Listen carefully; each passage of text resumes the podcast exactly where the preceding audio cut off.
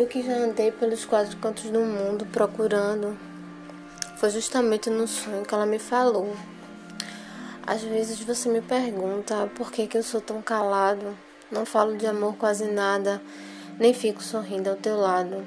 Você pensa em mim toda hora, me come, me cospe, me deixa. Talvez você não entenda, mas hoje eu vou lhe mostrar.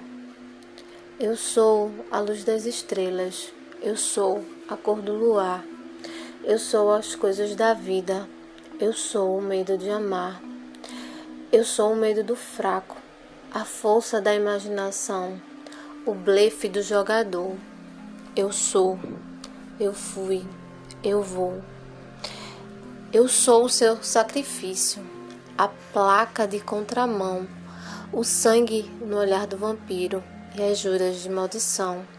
Eu sou a vela que acende, eu sou a luz que se apaga, eu sou a beira do abismo, eu sou tudo e o nada. Por que você me pergunta? Perguntas não vão lhe mostrar que eu sou feito da terra, do fogo, da água, do ar. Você me tem todo dia, mas não sabe se é bom ou ruim. Mas saiba que eu estou em você, mas você não está em mim. Das telhas eu sou o telhado, a pesca do pescador.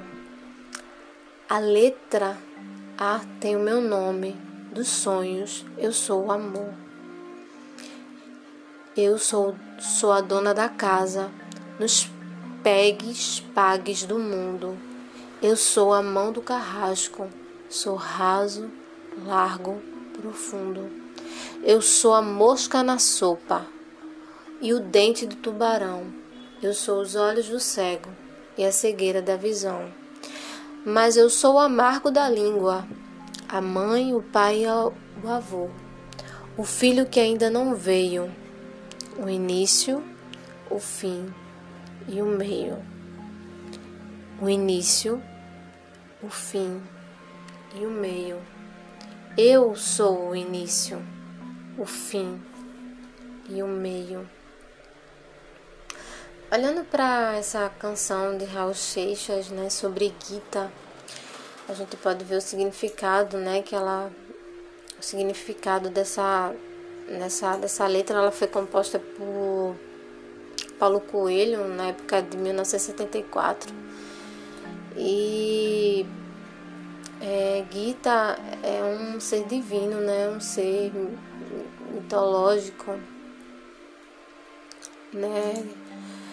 É uma divindade de Crisca, eu acho que é isso o nome. E assim, na minha interpretação, eu olhando sobre essa música, eu acho que ela tem muito a ver com a alma, com a vida, né? Às vezes a gente pega a letra da música e diz que ela tá falando sobre Deus, mas eu acho que ela não tá falando sobre Deus. Ela pode sim tá falando sobre a divindade, porque no início da música, né, ele diz que estava andando aos quatro cantos do mundo, no sonho. Ele falou para ela, então falou para ele, no caso, né? Então acho que foi justamente aí que entra a Gita, né, que fala para ele que ela é tudo isso, né? E que ela, e ele fala um pouco dele, né? Quando ele diz que ele é tão calado, que ele não fala de amor, nem fica sorrindo ao lado dela, né? Mas ele fica pensando, né? Quando ele fala assim, me come, me cospe e me deixa, né?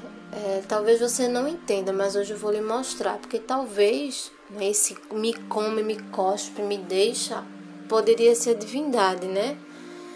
A gente, né, as divindades fazem o ritual, depois cospe aquele ritual, depois deixa o ritual, depois volta a comer de novo, ou seja, vem e volta, revira e volta na mesma ritualidade. E é muito interessante quando ela diz que eu sou o seu sacrifício, a placa de contramão, o sangue no olhar do vampiro e ajudas de maldição. Então, acho que se você colocar a alma aí em alguns cantos, vai fazer sentido, né? Então, a alma, ela tá dentro da gente, ela mora conosco, ela tá impregnada na gente. Então, a alma é tudo isso. É tudo isso que ele colocou aí. É a espiritualidade, é a alma, é a vida. Então, ele fala sobre essas coisas na letra da sua canção, né? Ele fala da divindade, mas a divindade como o início, o fim e o meio, né? Então não tem o meio. O meio, ele não tá no meio, ele tá no fim, né? Então eu acho que isso é para ser bem pensado. É porque a alma, ela tem o início, ela tem o fim, mas ela vive no meio.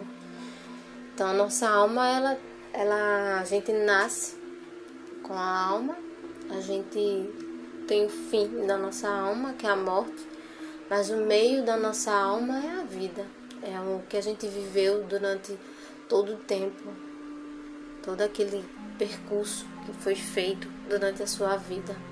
Então ali vai estar a alma é o meio, né? Então por isso que ela diz que eu sou o início e o fim, porque ela começa, ela termina, mas o meio é a alma.